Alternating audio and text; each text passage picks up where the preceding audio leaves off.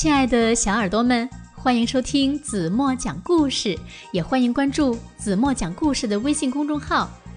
今天子墨要为大家讲的故事名字叫做《笨水鸭解密码》。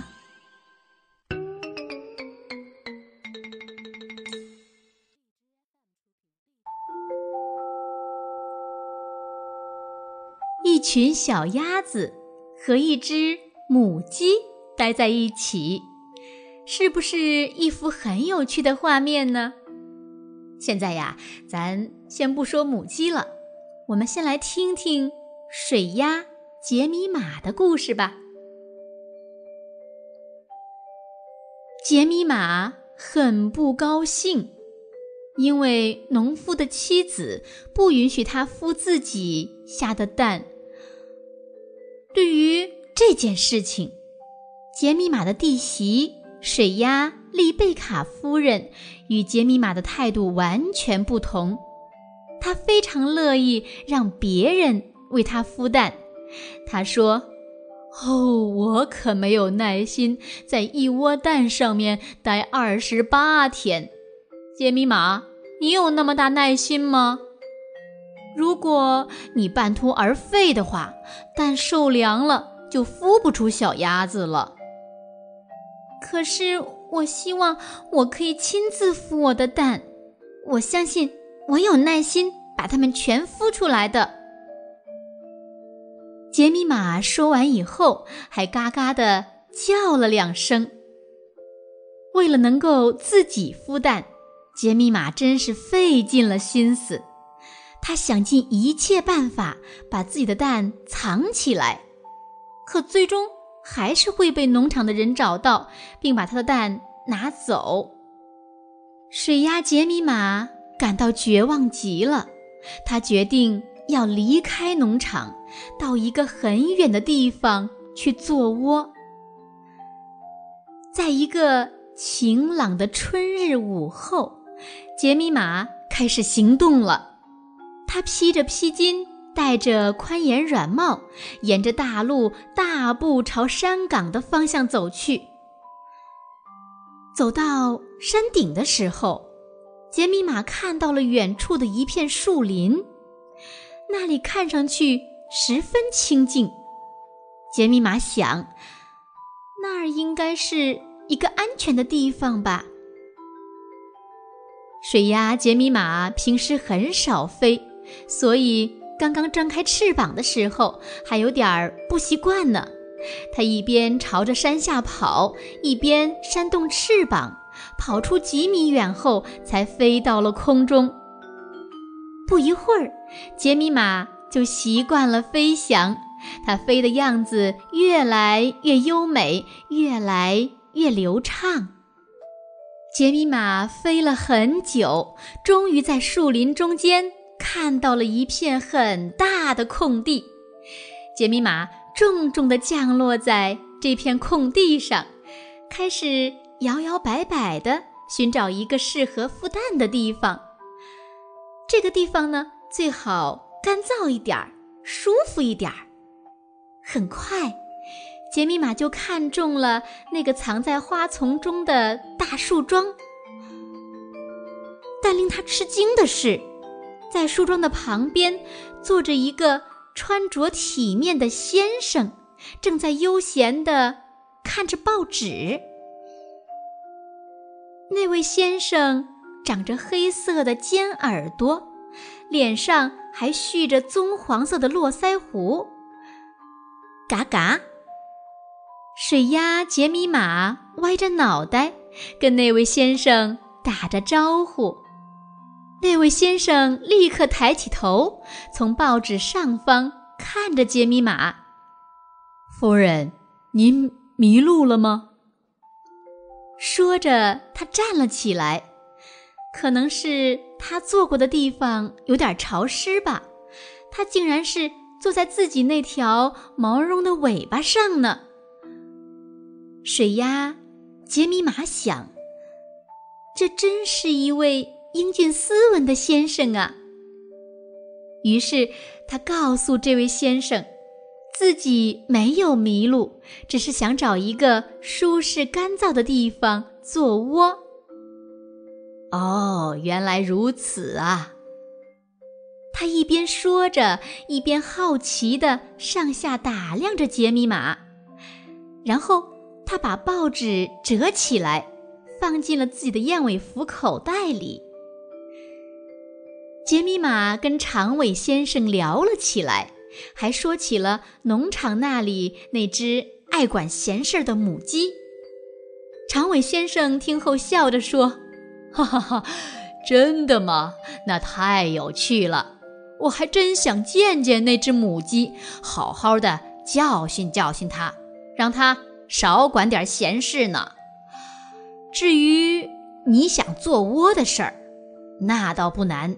我的木棚里有一大堆羽毛呢，亲爱的夫人，您就安心在这里孵蛋吧，想待多久就待多久。说完后。长尾先生就带着杰米马来到一座僻静幽暗的房子前。这座房子是用草皮和木柴搭建的，房顶上还有一个用两个堆在一起的破桶做成的烟囱。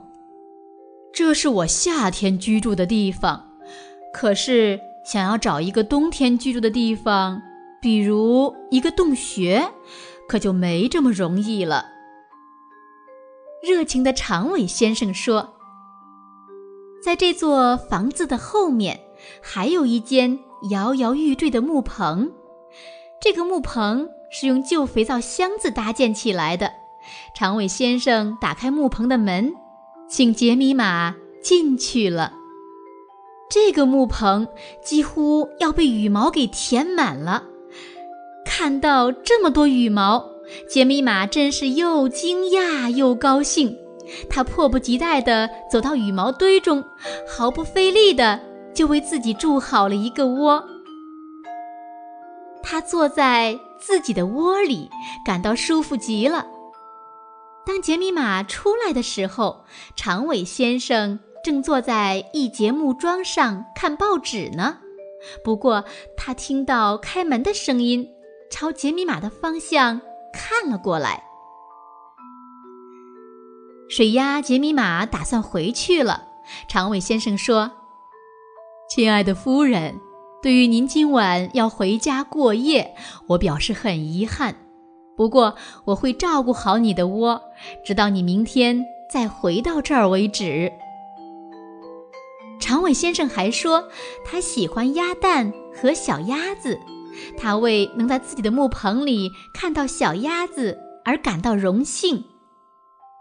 从那以后，每天杰米玛都会到长尾先生的那个木棚去。他在这个窝里一共生了九颗蛋，它们都是青白色的，而且非常大。那位狐狸模样的长尾先生也非常喜欢这些蛋。总是趁着杰米马不在的时候，自己过去翻一翻、数一数。一天，杰米马告诉长尾先生说：“我决定从明天开始在这里孵蛋了。我会带上一口袋玉米来，这样在小鸭子孵出来之前，我就不必回去找吃的了。孵蛋期间，我不能离开窝，要不这些蛋会受凉的。”他说这些话的时候，一脸认真的表情。夫人，你就别为玉米的事儿费心了，我会给你准备好燕麦的。不过，在你开始孵蛋之前，我想举行一个只有我们两个参加的宴会，因为孵蛋是一个很漫长而乏味的过程。我想请你好好的吃一顿饭。咱们一起去农场菜园里摘些香草，好不好呀？我们用香草来做一份美味可口的煎蛋卷，另外还需要些鼠尾草、百里香、薄荷。对了对了，还有两颗洋葱和一把西芹。至于煎蛋用的猪油，你就不用操心了。长尾先生热情地说：“水鸭杰米玛真是太傻了。尽管长尾先生说到了虎尾草和洋葱，他都没有对他起疑心。”杰米玛在农场的菜园里走来走去，咬下了各种各样做烤鸭用的香草，然后杰米玛又一摇一摆地去了厨房。他从那里拿了两颗洋葱。牧羊犬凯普看到他拿着洋葱从厨房里走出来，就走过去问他：“你拿这些洋葱要做什么？你每天下午都去哪儿啊？”是呀，杰米玛。杰米玛非常信任牧羊犬，所以他把整件事情都一五一十的告诉了凯普。凯普歪着他那聪明的脑袋听着，当听到杰米玛说那位斯文的先生有着络腮胡和大尾巴时，他咧嘴笑了。牧羊犬问了杰米玛几个有关树林的问题，然后又询问了那座房子和木棚的准确位置。杰米玛回答完这些问题后，凯普转身飞快地朝村庄方向跑去。他想找两只猎狐犬来帮忙。跑了一会儿，他看到了那两只猎狐犬，他们正和屠夫在一起散步呢。第二天，在阳光明媚的午后，水鸭杰米玛又一次沿着那条路往山上走。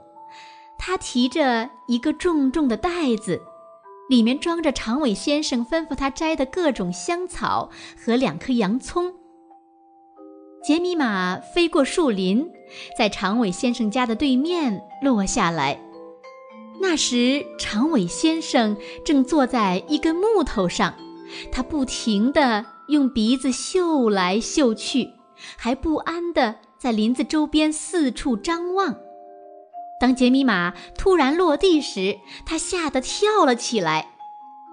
你先去看一下你的那些蛋，然后到我房子里来，把你带来的那些香草和洋葱给我拿过来，快点儿！他的语气是那样的生硬，完全不似之前的热情。水鸭杰米玛感到非常奇怪，还有点不安，因为他从没听过他这样说话呢。杰米玛刚走进木棚，就听到外面响起一阵急促的脚步声。他朝门口望去，透过门缝，他看到了一个黑鼻子的家伙在门口抽着鼻子闻了闻，就把门锁上了。杰米玛当时感到非常恐慌，不一会儿，外面就传来了一阵可怕的声音，有咆哮声、犬吠声、嚎叫声、尖叫声，还夹杂着一阵阵的呻吟声。不一会儿，凯普打开了木棚的锁，水鸭杰米玛从木棚里走了出来。可这个时候，不幸的事情发生了，两只猎狐犬飞快地冲进木棚里，牧羊犬根本来不及阻止，它们就把所有的鸭蛋都吞进了肚子里。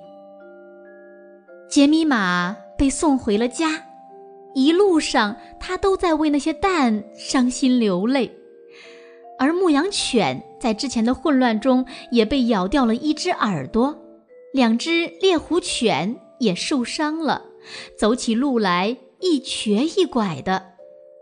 不过从此以后，人们再也没有见过那位蓄着络腮胡子的长尾先生了。六月的时候，杰米玛又生了许多的蛋，而这一次，农夫的妻子允许他自己孵蛋了，他高兴极了。不过。最后，他只孵出了四只小鸭子。水鸭杰米玛说：“那是因为他太紧张了，所以发挥失常了。”他还说自己是第一次当妈妈，所以这还不算是个称职的好妈妈呢。好了，亲爱的小耳朵们，今天的故事子墨就为大家讲到这里了。那今天留给大家的问题是：你们知道故事中的长尾先生是谁吗？如果聪明的你猜到了，就在评论区给子墨留言吧。